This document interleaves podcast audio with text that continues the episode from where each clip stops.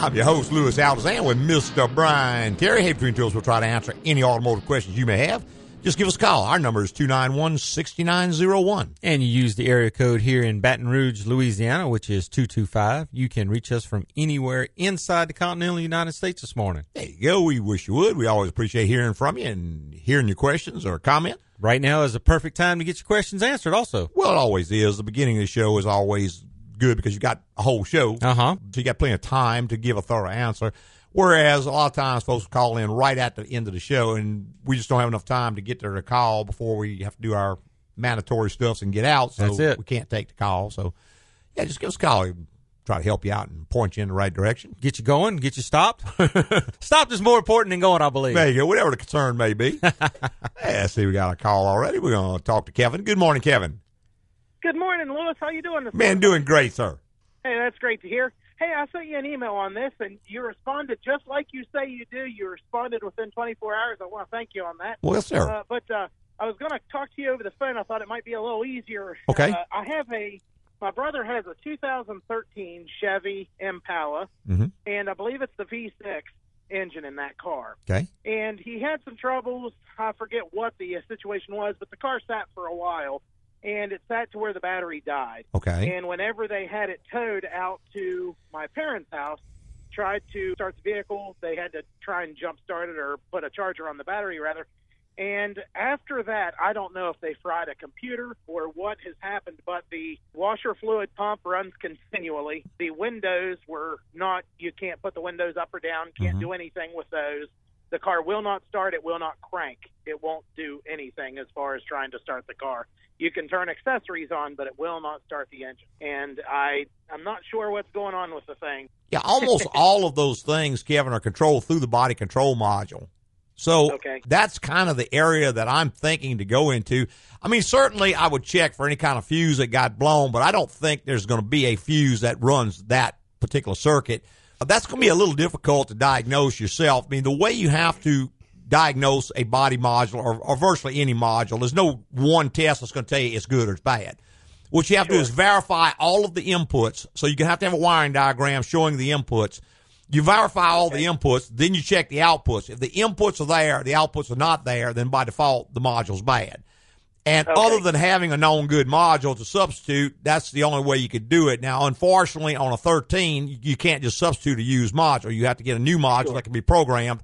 Once it's programmed, it's married to that car, so it's going to be an expensive guess. it's not Sure. something Well, you can be able to try. You're going to. Yeah, and that's the sad fact of the matter is he still owes money on the car, Mhm. and it hasn't been driven for probably two years. So Wow. He's paying paying payments on a car that does not run, and it's not doing anybody any good right Well, now. that's right. And since I couldn't get the windows up, I kind of had to seal those over with some garbage bags and Mhm. duct tape. In the meantime, snow's pretty bad here in West Virginia sometimes. Yes, sir. So. Well, and you know, the longer that car sits, Kevin, the worse it's going to get because you got all those Absolutely. collateral issues that are going to start occurring. I know he probably doesn't have an abundance of money like most people, but he's going to probably, unless you want to try to tackle it yourself, you would need a wiring diagram for the body module and and the PCM. And you just have to start checking all the inputs. First off, check all the grounds and the powers because if all those are there, then you have to start checking the ones from sensors. But you have to have all your inputs verified. If you are not getting outputs, not getting all the outputs, then you know by default that it's going to be the body module. Now, I don't think the body module on that one is extremely expensive. I want to say it's probably in the three or four hundred dollar range. It's not like thousands of dollars, and it's not a lot of labor to change it. Although it does have to be programmed, so you're going to have to go to a shop that's got capability of programming. If that is the case, now there are a few other options that it could be, but again, without checking that first, that'd be my starting Sure. point Okay. When they jumped it off, they could have possibly bumped the cables backwards, or, or who knows what happens, you know. But something like that could have knocked it out. Well, and I just wasn't sure if maybe it was something. I was thinking possibly it could have been something where it was towed. Maybe the car thought that it was being stolen or something. I didn't know. Some the immobilizers that are on some vehicles or whatnot. That should reset though, and that would not stop the windows from rolling up and down. Would not make the pump run all the time. In fact, I think it would actually crank and die. yeah, it would probably start and die. It doesn't disable the starter on Right. that. Now, one Yeah, thing I- you may just want to do, Kevin, and this will be part of verifying the BCM. It, when you check it, let's say you don't have one of the major power inputs, check the wire. I mean, uh, you know, it's been it's sitting for two years. A critter could have gotten there and eaten through one of the wires. Sure. I mean, that's Sure. a possibility as well. So that's why you want to check first all your grounds and all your powers because that's a lot easier than checking all those inputs. And if one of the powers or more of the powers is gone, start tracing that circuit back. Make sure squirrel or mouse something didn't get in there and eat through one of the power wires. Are you working with a fresh battery? Or are you still working with the old battery you're trying to jump off every time you work on it? The battery, yeah, it's it's the old battery. So Okay. I, I remember you all were saying you need 12 volts. Right. Right. And you uh, need to get in a in a battery like that's not going to hold 12 volts. Right, and it- every time it dies and you try to jump it back off, it's in a whole new state of mind then. Yeah, If you- loses if you'll- everything. If you will get you a 12 volt, you know, regular battery and put in it and leave it in there A good battery. and then work off of that and leave it connected, that way it can start trying to learn. Generate some data. Right. Okay, that makes sense. Mm-hmm. Well, I, I wanted to tell you guys, you had just one second. You uh, bet. Sure. You know, my parents spend the week, uh, the winters down in Florida. Okay. I called and I said, you know, Dad, I said, having this Corvette just sitting in the garage isn't good for it. I said, the battery needs charged. And he said, well, it'll charge just sitting right in the basement. I said, yeah, but, you know, the tires get flat spots. And he Oh, yeah. said, well, it's not that big of a deal. And I, I said, you know, I, I just think it needs to go out and get some oil lubrication, you know. Yeah, He out, needs to out, get out some of, out abundance of care for your dad's car. Sure. Yes, that's right. And he said, yeah, it's just, you know, well, and I drive their other car too, but, uh, but he said, no, it'll be fine. And, but he, he didn't say no. So I took that as permission. All right. Sounds sound like you're wearing him down. Hey, you doing him a favor, you know? and I tell you, even as a 35 year old man, guys, that car can get out of control in a heartbeat. Oh, yeah. Uh, Absolutely. It's it's only 400, 2400 horsepower. There you go. That back end gets light real quick. Yep. Oh, I And, guarantee uh, you. Guys, I sure appreciate what you do. I love listening to you, and I'm glad you guys are back. By the way, I tried going in a couple times. Yeah, yeah. We were, And, uh, well, with Mardi uh, Gras, I wasn't able to get out of the city, so. Yeah, that's what it sounded like. So. Yeah. Well, I'll have to make it down there sometime, guys. I I know you don't work on Audis, but sometime I might like to drive down there and just get some new tires. Well, there you go. There you go. There you go. We appreciate you, man. All righty, guys. All right, you Kevin. have a good weekend. Thank you. Thanks, man. too. Bye bye. Bye bye. All right, 291 6901 is the number if you want to be part of the automotive hour. Yeah, we did have a gentleman who drove in from uh, Orlando. Yes. So I he remember. listens to the show. Monday, much in fact, it was Monday. Yeah, he came in, bought a set of tires, got some maintenance, a general Right. inspection done. So I thought that was Yeah. very, very, very, very nice of him to drive such a long distance. I was going to say Orlando's, uh, what, 10, 12 uh, hours from That is uh, 685 miles, if I remember from the last time I drove it. Uh-huh. It's, it's good ways. I've, I've, driven, I've driven it in one day before, but Yeah, not, I, I not on a regular basis. So. Yeah, I thought talk today a little bit about do-it-yourselfers and Okay. some of the things that you can do because there are still a few things that a Sure. do-it-yourselfer can do. Sure. You know, more and more, it's kind of getting out of the realm of the average do-it-yourselfer. Just a good old boy with some tools, some hand tools. Uh, used to be able to do quite a bit of stuff. Well, and the things you used to do, you can't do anymore. Yeah, You know, and, and a lot of things you used to do electrical don't need to be done anymore. Sure. They're gone. Like, for instance, putting a power steering pump on. I mean, that's something most handy people would do, except Right. power steering pumps have gone away. Now it's all electric power steering. Even something like a water pump, which used to be a very simple job, in many cases now they're driven by, By the timing timing chain. chain or the timing belt, so they become a much more involved procedure to do them. And some things is probably just not worth doing because you can have them done fairly inexpensively. Mm-hmm. And a shop has the wherewithal to do a better job than you're going to be able to affect at home. Right. One thing there that would come to mind would be possibly brake fluid exchange where you're changing your brake fluid out. Because at home, the best you can do is kind of flush it through with the pedal. But in a shop, you could actuate the ABS module if you need to to cycle the valves and also you can do a better job. And it's a relatively inexpensive service. It Sure. doesn't cost a whole lot to have it done. So that's one of those things I might would recommend just having done, unless you just really, really like doing it. Possibly coolant where you don't have a lift to get under the car. To get to the drain, both the drains or some the of drain the plugs on the block, so you can't drain a good portion of the coolant. And, you know, a lot of your radiators don't have drains. Yeah, the little petcocks. Right. have. They don't have them. They're not there anymore. Mm-hmm. So you actually got to get in there with a great big drain pan Mm-hmm. and take a hose off to get the coolant out of just the radiator nowadays. Right. And all that being said, there are still some things that not only can an individual do, but they can do possibly better than a shop does. Sure. And we're going to talk about that. We're going to take our first little break. Be right back with more on the automobile. If you ever planned to motor west. Lie back and tell me what's stressing you out, Mr. Herr Voltage, supervillain, arch nemesis of good. I have electric superpowers, blah, blah, blah. And it sounds like you're burnt out and stressed about your job. Yes, Doctor, the pressure is insane. My wife's always nagging me about my evil plans not being up to par. Melting the polar ice caps, blocking out the sun, world domination. None of it's good enough for her.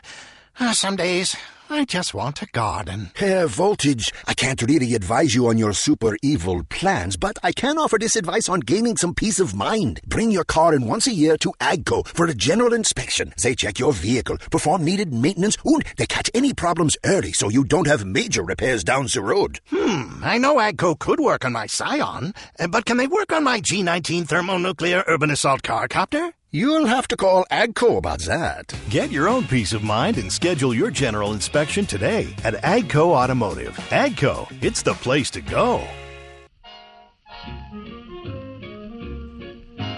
Good morning and welcome back. This is the Automotive Hour. I'm your host, Louis Altazan. If you give us a call, we'll be glad to try to help you out and point you in the right direction. Brian Terry right here by my side. Between two of us, we can get any questions asked you may have. Just That's give us it. a call. 291-6901. And you know, before the break, we were talking about things that the do-it-yourselfers can do. To me, one of the things, and I'm going to start out probably the simplest, and that is an oil change. Mm-hmm. I think the average do-it-yourselfer has more time to spend doing that job correctly. And Sure. so long as he will gain the information he needs before he starts, get the stuff he needs before he starts, he could probably do a better job even than a high quality shop. Sure. Just because he has the time to do it more thoroughly. And And a certainly much better job than most of the quick change places do. Sure, sure. We change oil all day long sometimes, and you have to actually take when you drain that, take that drain plug out. You got to leave it out for a while. You got to let that oil run down that's still in the motor down into the pan. Let it drain out. It sometimes it takes 10, 15 minutes for all the oil to drain out of a Yeah, vehicle. or more, and more is better. I mean, if you can leave it dripping for an hour and a half or two hours, it's even, even better. better. Because the worst gunk and trash and stuff that's in the bottom of that pan is pretty thick. Yep. And it's going to very, very slowly because there's not a lot of slope on the bottom of that pan. Gravity has to do the work. But if you can allow that to sit for a long period of time, now obviously no shop is going to be able to do that because if the customer's waiting in the waiting room, they want to be in and out of there in a half hour at most. Sure. I see some of them are five minute oil changes nowadays. But how much real good are you Are you doing? doing, right. Yeah, but if you're not By not doing it right. all of the trash, sludge, and, and debris that's in that pan. So just basically recapping a proper oil change. Number one is you need to drive the car before you start to get the engine up to operating temperature. Now I know it's a little more convenient, inconvenient to work on a hot engine, but hot oil is much thinner than cold oil, and it's going to run out a whole lot better. If Yep. you let the engine cool completely off before you do the job, you can still get it done, but it's going to take much, much, much longer for all that oil to run out of it. And some applications, it's kind of best to let the engine cool off because of the placement of the oil filter. Well, sometimes you just have to. You have to because you can't. right, yourself. you can't get to it without getting next to the manifold or Mm-hmm. going past the manifold and getting burnt. So in some cases, just if you can, you want a hot engine. If you Right. can't, well, you have to do what you It have can to do. still be done. Just allow more time exactly. to get the job done. The next thing, obviously, you're going to need to lift the vehicle some kind of way, whether you have a lift at home or if you have jacks and jack stands, that's Mm-hmm. another way. A lot of people like the roll up ramps where you drive the two front Right. wheels up and lifts the front of the car. The thing that's important there, notice, take note of where the drain plug is. If the drain plug is in the back of the pan, then running it up on the front wheels up on a ramp would probably work okay because the level of the oil is going to slope back towards the drain plug. But let's say like a few of them, the drain plug's in the front of the pan. Well, if you lift just the front and the car is leaning to the back, you're going to have a level of oil in the back of that pan you're not going to come to. out. So you have to just kind of take notice of where the drain plug is. You want the car leaning towards the drain plug. Correct. I guess in a case like that, maybe you could use the ramps on the back wheels so that the car leaned forward. Mm-hmm. That would work if That- it were possible. Yeah, you could use a jack stand and a jack, you know, jack the car and put it up on stands. But, But- you know, a car is very, very heavy instrument. You don't want it suspended above you in an unsafe manner. So Right.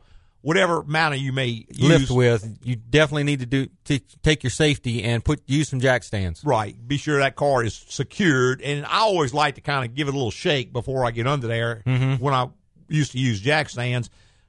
Not that I want to push it off the jack stand, but I would really fall on the jack stands than me. exactly. You know, we kind of do that at the shop, even with the lifts. We'll Mm-hmm. we'll just barely lift the vehicle off the ground and give it a little nudge, just to make sure it's stable before we go six foot in the air with in it. place and maybe it's not on a weak spot in the body. Right. Maybe some unseen corrosion or something that could give way, whatever thing. But once you get the car up, you know, you take the drain plug out, you allow all the oil that'll drain out that, that can drain out. And I always like to make the, I guess, jokish type suggestion. Hey, pull the plug, put the pan in there, go get a bologna sandwich. You know, There you go. Go in the house, have something to eat, go do something else while and let it drain. Just let every bit come out that's going to come out.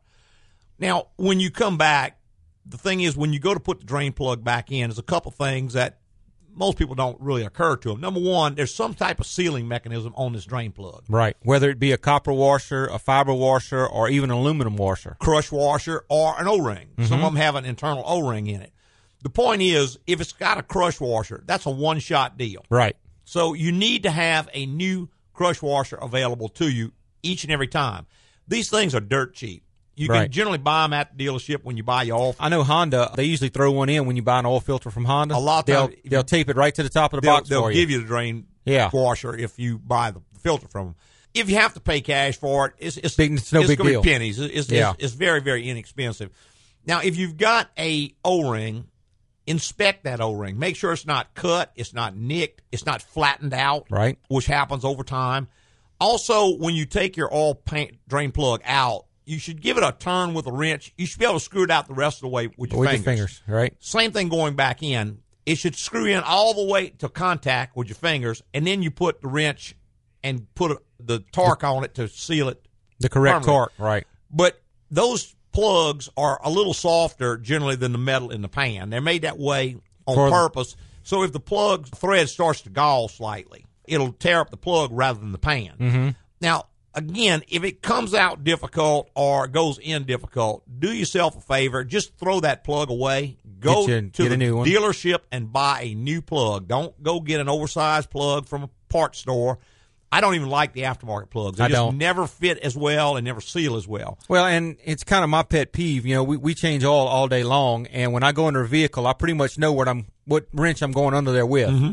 And if somebody's changed the drain plug to a different size, and I get under there and I got the wrong wrench, it's just kind of turns the whole day. You know. Well, and there's just so many different sizes and thread pitches and all that that if you go in an aftermarket plug, get the wrong thread pitch, so you get a 125 instead of a 150 metric pitch, it may screw in there, start screwing there.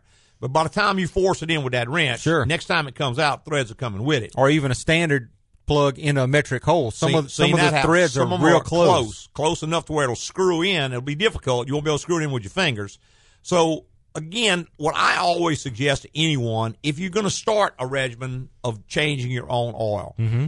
go and purchase a couple of extra oil filters. Sure. have them at the house. Go and purchase maybe a little bit of extra oil. Have that at your house.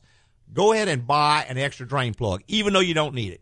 Put it in your toolbox and have it. Eventually, you're going to need it mm-hmm.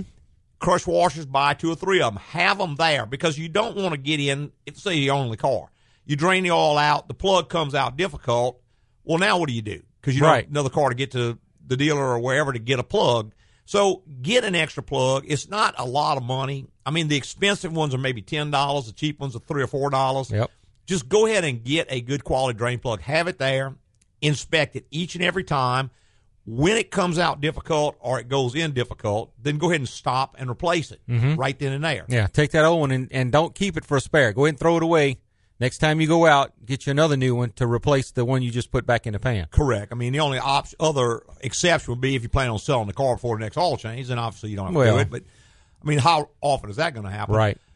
Now, when you do tighten this drain plug down, again, you should be able to screw it in all the way by hand To contact. with a new crush washer or whatever. But at that point, you don't want to just see how tight you can put it. There is a torque specification for a drain plug. There is, and it varies between manufacturers and even models, mm-hmm. depending on the engine. and even your models on the same Right. vehicle with the same engine.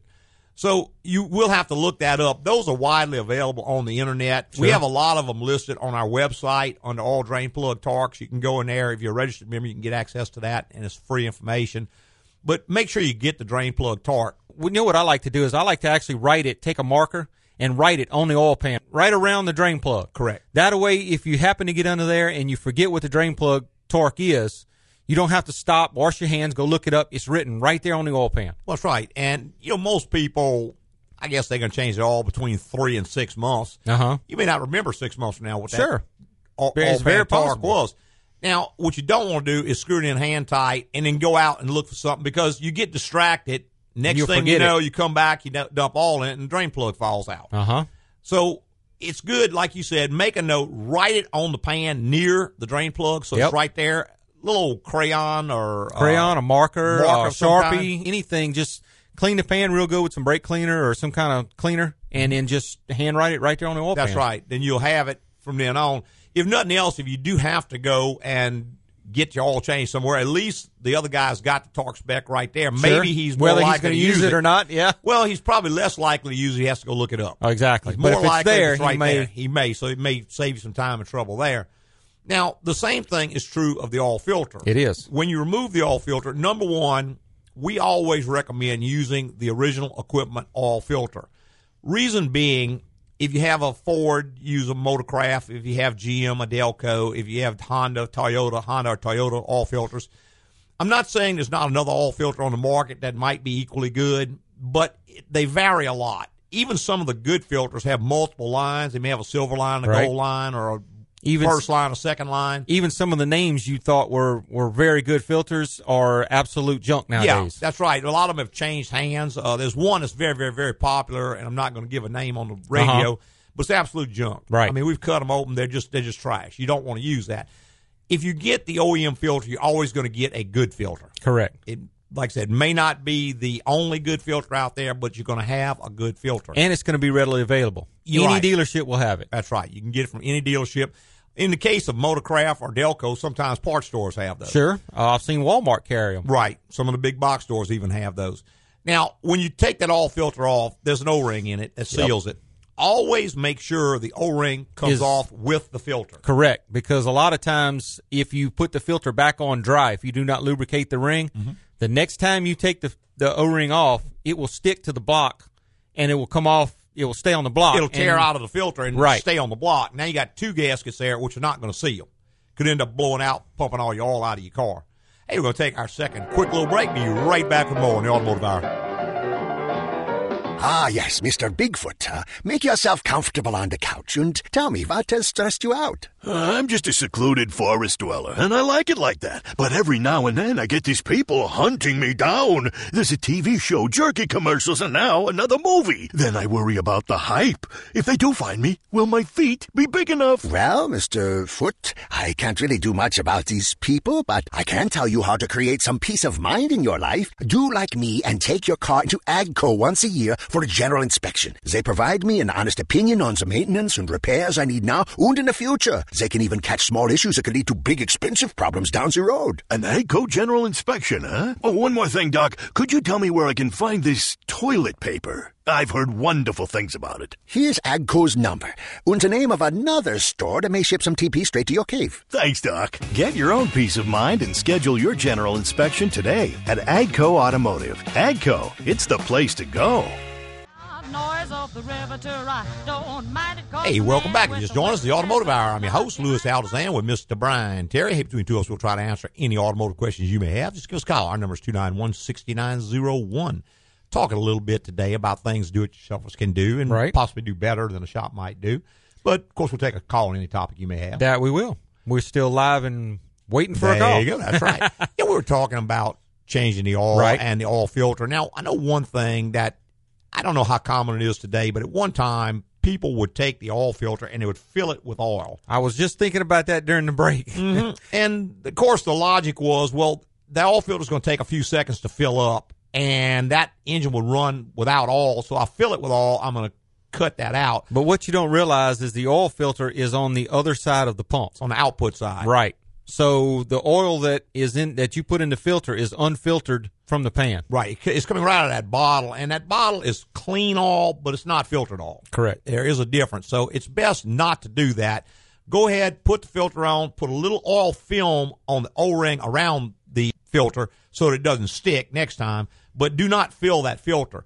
Now, another thing is that when you're working there, if your engine is really, really dirty and crusty, a lot of road grime, uh-huh. debris, grit, and such as that, it's good before you take the filter off to clean that area. Sure. Because anything that falls off the engine, if you bump it with the filter, if it goes into that little hole in top of it, it's on the output side of the filter. Which it is will going- go directly to the engine bearings with the oil pressure. It's not going to be filtered. Correct. So you want to be sure that area is clean before you start. We're going to take a few phone calls. We've got John online. Good morning, John. Hi, it's John from Toronto calling. Hey, John, how Good are you this morning. Good, thanks. I have a question on my Civic uh, 2012 uh, with the basic engine. Mhm. How often or should you adjust the mechanical lifters on those? John, that's kind of confusing thing. A lot of people will see in the owner's manual it says do an audible inspection of the valve lifters. What an audible inspection is, you listen, and if there's noise, then that's when you would attempt the thing. But it's not really routine maintenance. In other words, if there is no noise, what the owner's manual says is an audible inspection every so many miles. In other words, just listen to it. If you hear some noise, then you would do it. I mean, I see people go the life of the car and never have to do it. Others, you know, they'll start to get a little noisy because of some wear and tear, and then you would have to go in and have them done. But I would basically just recommend listening to the engine. If you don't hear any sounds coming out of them, you should be just fine. Oh, that's good. Yeah, I used to do it myself on my Mm-hmm. MG when I was 17. but I'm 72 now, so I won't do That's much. been a while ago. But uh, yeah, I've read different things on it. I I just get worried if I don't have a good mechanic Right. that they might over tighten them and actually damage it. So I'd, ra- I That don't could feel happen. Touch them, I'd rather leave it. right. If they under tighten them, then you're going to have a problem with noise. You'll know about it. But if they're over tightened and the valve doesn't stay on the seat as long, then you could end up with a burnt valve or something like that. So, Yeah. but that comes from the fact that Honda in their owner's manual says audibly inspect valve lash, and people just see inspect valve lash and they think it's routine maintenance, and then somebody on the internet picks up on it and chimes in and yak yak yak. I mean, I've seen those cars. I mean, as long as you're keeping your oil changed, there's probably gonna be very little wear in that area. It's an overhead cam engine, so it's just not something you really have to do a lot. Yeah, it's super quiet. It's got 60,000 miles, and it, you, you you can't hear it when it's. Mm-hmm. I've seen them with four times that Yeah. much and have never been adjusted. So Yeah, yeah. Would you send some warm weather up here? We still got some snow on the ground here. it is absolutely gorgeous It here. is. I mean, Be quiet. yesterday Has been all was probably 68 degrees Fahrenheit, nice little breeze blowing. Oh, it was wonderful. My grandchildren are going down to Disney in uh, next early next week, so they can enjoy it. There you go. Yeah. All right, this is a glorious time of year down this part of the country, man. Yeah, well, that's great. Well, thanks, guys. Always nice to talk with you. All right, John, Thank thanks for calling, man. Okay, bye. Bye bye. All right, going back to our phone lines with Neil. Good morning, Neil. Good morning, Mr. Louis. Yes, How sir. you doing? Doing great. You and, you and Mr. Brian. Mr. Louis got a question for you. I own a 2007 Lexus Mhm. RX, Mhm. And uh, took it to a very trustworthy shop, and they suggested that there's a hose that I have leaking out of the engine, and there was a factory recall on that. Okay. Took it to the Lexus dealership Mhm. and they said it had already been replaced, but replaced with a previous owner. This is a second-hand Okay. uh, uh, vehicle for me, which I intend to take back to my mechanic. Mhm. What influence do I have on the Lexus dealership because they're saying it's been replaced and it only is guaranteed for a year? That's it correct. indeed was a factory recall. Yeah. Do I have any recourse No. on? No, I, I've seen You that. I don't. question. Yeah, I'm I not don't like saying. it, yeah, I'm not saying I answered it. agree with it, but I've seen this many, many times. GM had a problem with the taillight circuits burning up. The, the sockets would burn up on one of their cars. They recalled it. Of course, the new part wasn't any better than the old part. So two, three years later, it'd burn up again. People would go Right. back and say they've already been replaced. And I've seen Okay. people go to every length short of going postal on them. But yeah, the recall basically says they got to change it one time, and uh, Okay. unless there's an extended recall, which could happen. I mean, you just you might go to Highway Traffic Safety Administration and see if they've extended the recall. That can happen where they would be forced to take care of it again, but most of the time, no. Once it's been done, they're pretty much out of it. Well, it looks like I'll be making a call to Miss Elizabeth. There you go. Thank There you, you so much for your time. All right, All right. Thank you. Bye bye. Bye bye. All right, 291 6901 is the number. If you want to part of the automotive hour, we'd love to have you. We were talking a little bit about the oil changes Sure. and stuff. And again, just like with the drain plug, there is a torque spec on many oil filters. Some don't. It's just contact and then maybe a quarter turn more was the old rule of thumb over the years. But you can put that too tight. Yes. Make it very, very difficult to get Yeah. off again. You can make it too loose where it'll leak. So there's a happy medium there. Mm-hmm. You don't want it too tight and you don't want it too loose, especially if you're changing your own oil. Mm-hmm. You know, shops have the wherewithal to get a stubborn filter off, but most do-it-yourselfers don't. Mm-hmm. Just because some of the placements of the filters, you can't access it with the old strap wrench. Right. You actually have to have a cup or a, a set of teeth to grab them and, and try to take them off. And that's a good point. A lot of the newer filters have like little flutes in the edge of the filter, and there's a socket that So- would slip over that. it's actually a cap. Yeah, like a cap or like, like a big, kind of like a like big, a big socket, socket, more or less. yeah. Slips on. There are a huge number of variations. There. So Sure. you got to have the right one for your car. But if you have that, it makes it a lot easier. You can put a Sure. ratchet on, you can screw it right Take off. it right off. So those are a lot easier. Unfortunately, they also make it easier to over tighten it Yep. if you're not real careful. Let's go back to our phone lines with Joey. Good morning, Joey. Oh, hey, good morning, Louis. Yeah, thank y'all for taking my call. You're you're right. It's a fine day, and I'm cruising along here, and there's a whole bunch of motorcycles passing me up. So everybody's out for their little fun in Yep. the sun. That's right. All right, I got three things I'm fixing to embark on here on my 05 Dodge Ram 3500. Okay. Two wheel drive, six speed manual. I'm pretty sure I got the G56 manual tranny on it, and time to getting to be. Fact, it right now. It's getting to be time for a clutch, even though I've only got 155,000 on it. Yes, sir.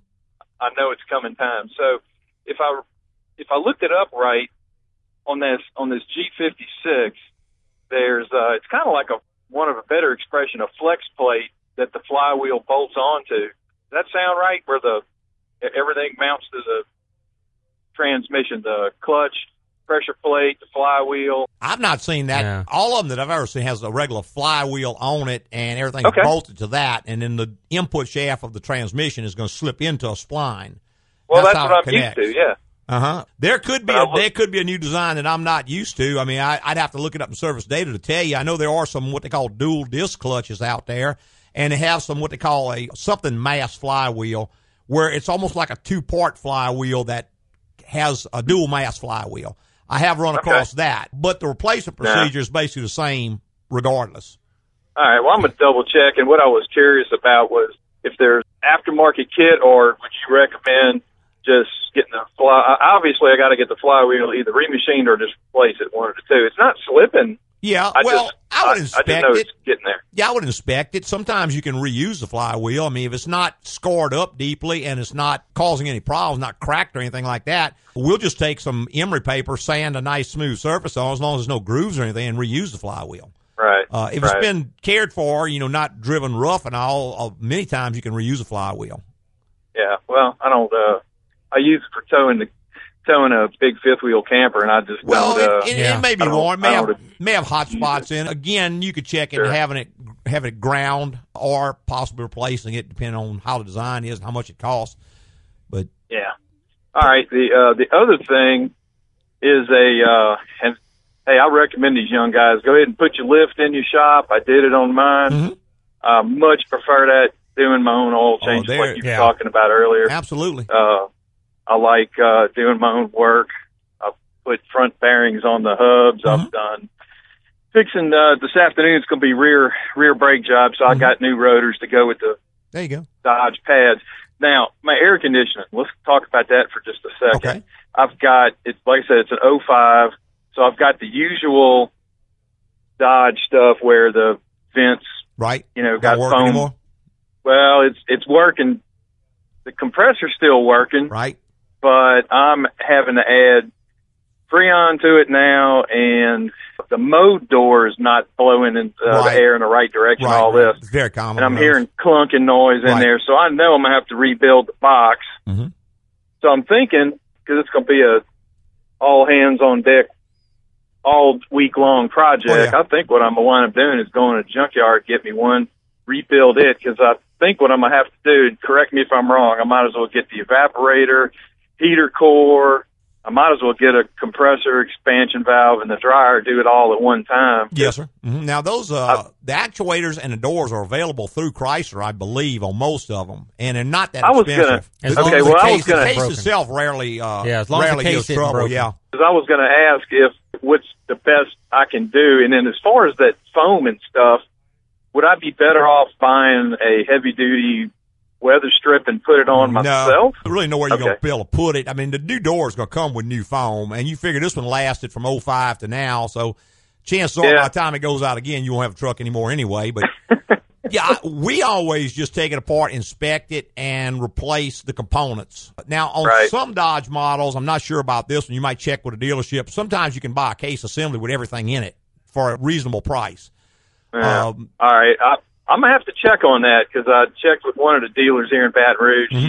He, didn't seem to think he had one because I, I asked. I said, "Well, did you make the box pre-assembled, ready to go?" Yeah. So some should I go ahead? they do, some models they don't. okay. It's, it's Should not. I? Pre- all right. So if they don't make a pre-assembled one, then you just get the obviously I got to get new doors. Should I go ahead and replace all the actuators while I'm at it? Oh, I would Yeah. because Dodge actuators are cheap. I want to say they're 39, 40 bucks a piece. And a lot of them are four very of 'em. difficult to get to. Yeah, they're real hard to get to Yeah. once it's back together. So yeah, I would definitely change Right. the four actuators. There's some little plastic links that go between the actuator and the door. I'd replace those. That's what I saw. and then I would look at the mo- at the doors, and if the doors are good, you could reuse them. If they're not good, then you replace them. Yeah, that's going to be a big fun project. It is a big job.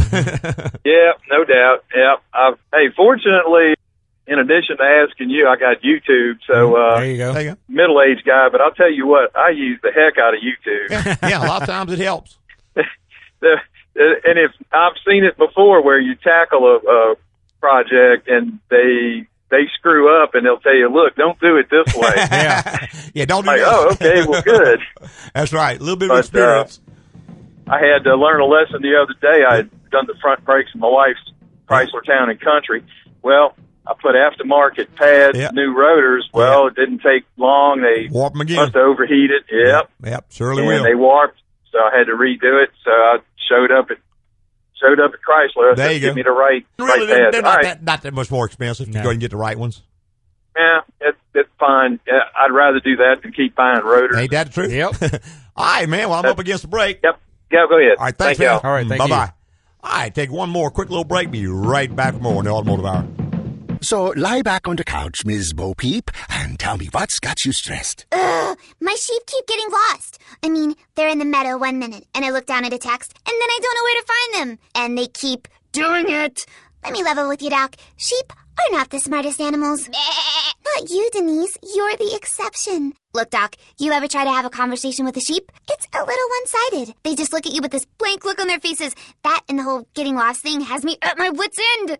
I can't really help you with losing sheep, but I can tell you how to get a little peace of mind. Do like me and take your car into Agco Automotive once a year for a general inspection. They check everything out and perform maintenance on what you need to keep your car running right, and it saves money in the long run. Ooh, with the money I save, I could buy some shock collars to keep those little half-wits in one place. Denise, you know I wouldn't do that to you. Get your own peace of mind and schedule your general inspection today at Agco Automotive. Agco, it's the place to go. Hey, welcome back to the final segment of the Automotive Hour. I'm your host, Louis Altazan, president of Agco Automotive. Got our lead tech, Mr. Brian Terry, right here in the co-pilot seat. Hey, between two of us, we'll try to answer any automotive questions you may have. Just give us a call, 291-6901. And you know, before the break, we were talking about oil changes, and Right. we had gotten to the point of putting the oil filter on, not too loose, not too tight, just right. If you have a torque spec, that's great. Yep, use it. Now, the oil that goes in the vehicle, always use the correct oil for the vehicle. Mm-hmm. Now, whether it calls for 020 or even the new Toyotas have gone to a 016 now. Correct. So, always use the correct oil for the vehicle. And just because it's getting older doesn't mean it needs thicker oil. No. The right oil is the oil that will last the life of the vehicle, and I always like to keep the same brand of oil. Right. I do All- not like changing brands. All oil is good. Right. But it's not all compatible with each other. That's correct. So if you use the the same brand at through the life of the vehicle, you will end up not causing yourself a whole lot of grief Well, you later can cause on. all consumption issues and everything else. Some people go down and buy whatever's on sale and put it in there, and it's not all the same. So you don't want to do that. Right. But the right oil is the oil specified by the manufacturer. Let's catch a few of these phone calls. All Our lines are lit up. We got Fred on the line. Good morning, Fred. Hey, good morning. How yes, you sir. doing today? Doing morning. great, sir. Uh, quick, quick one. Well, maybe not quick, but anyway, got a '95 Chevy pickup. Mhm. and it started acting up on me with started going down the road, you know, just kind of going about 25 miles an hour, and the engine would cut out. Okay. And then uh, then it grew to you could turn it on, it idle fine in park or neutral, but if you put it in gear, it shuts down.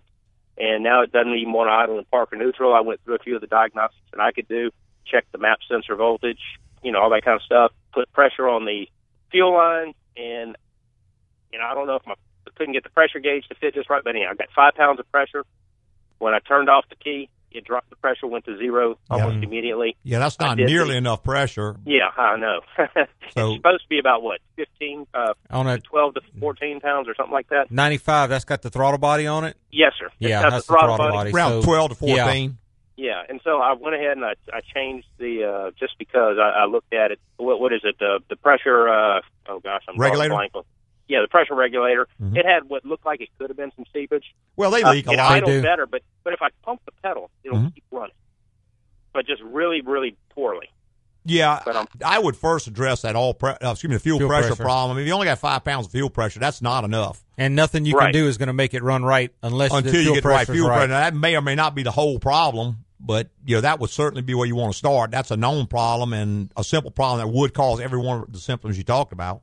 Yeah, and and you know, I, I like I said, I went through it. I had I had actually had already bought the tune-up stuff, so I did a complete tune-up on Mhm. it and everything. It just it just failed sounding better. You know. Yeah, Um, yeah, yeah. that I mean, low fuel pressure will do exactly what you're talking Yeah. about, and particularly if it was originally maybe at eight pounds or nine pounds, it would start to bog and all that stuff. And as it came down, it may get to where it just won't run at all. So I would certainly address the fuel pressure problem first off. And is there anything other? You know, from what I've chased down, Fuel pump, I, you know, I'm just looking at fuel pump. yeah, pretty much. Okay, and that's unfortunately what I don't want to tackle on my own, only because I don't have the facilities. To, right, uh, right. Either have to, to drop the ta- drop the tank or lift the bed off. Right. Either way is kind of a big job at home. What ballpark? I, I know you hadn't seen it. What what kind of range are you looking About at? two and a half hours worth of labor to do it. So whatever And the then whatever rate times two and a half, and then uh, Whatever the fuel costs. pump's probably on that one. It's probably just got a little fuel pump itself. You don't have to buy a complete modular assembly, so they're not that bad. Hundred bucks or so. Okay, all right. for Well, the- sounds for the pump. reasonable. All righty. All right, thank you very much, sir. Thank All right. you. Bye bye. Bye. All right, we're going to try to take one more All right. call, and I think it's is it Jenny? Jerry. Jerry, I'm sorry, Jerry. My eyes are not what they used to be. I can't see that screen. Louis, where I get my oil changed, they put 2,000 miles on the computer, and I like to have it set at 3,000. I got to go around a thousand miles with my light saying that uh, maintenance is Yeah. required. Did you? Does it have to be 2,000, no, or can they set no, no. at They can set that. What kind of car is it, Jerry? It's a, a Toyota Avalon. Yeah, they can normally set that. The one, some of them do not allow you to set it. It automatically calculates, but it's never going to be two thousand. I don't think. You know, unless you're not driving very much and the time is expiring on you. Is, is yeah, not- no, no, it's not. no, you, they should be able to set that wherever you want. I mean, they can set Okay. it to three, four, whatever. Well, whatever. I sure appreciate you. Thanks a lot. All right. Louis. All right, Jerry. Thanks for calling, man. Bye bye. Bye-bye. Bye bye. All right, there you go. And we were talking again about the oil and, and Uh-huh. such as that. I think we pretty much got that discussed. One other thing that occurs to me that folks can do themselves would be like a tire rotation. Sure. That's Simple something, enough. yeah, simple enough. Basically, the same as the oil change where you just lift the car to get tires off the ground. It also gives you an opportunity to look under your car, to look at the brakes while you got the tires off. Things you can't see with the tires on. Right. Look at the CV covers, things like that. So you're looking for problems while you've got it off. Right. Very, very simple. Just you remove the tires, rotate them front to rear is how most people do. Now, it is acceptable to cross tires. Nowadays, used to where be- it used to be, well, it used to always say, I don't know if it's ever really been a problem, but they always said don't cross tires. But yeah, the only time that's really desirable, I think, is if the tires are chopping in a weird fashion. We may take the fronts and cross them to the rear and bring the rears to the front. right. and that way they turn in a different direction than they have been turning. Correct. And when you get ready to put it back on, you want to, again, kind of like your oil plug, you want to screw those lugs on. They should go all the way on with hand pressure Sure. till they seat. And then there's a torque spec.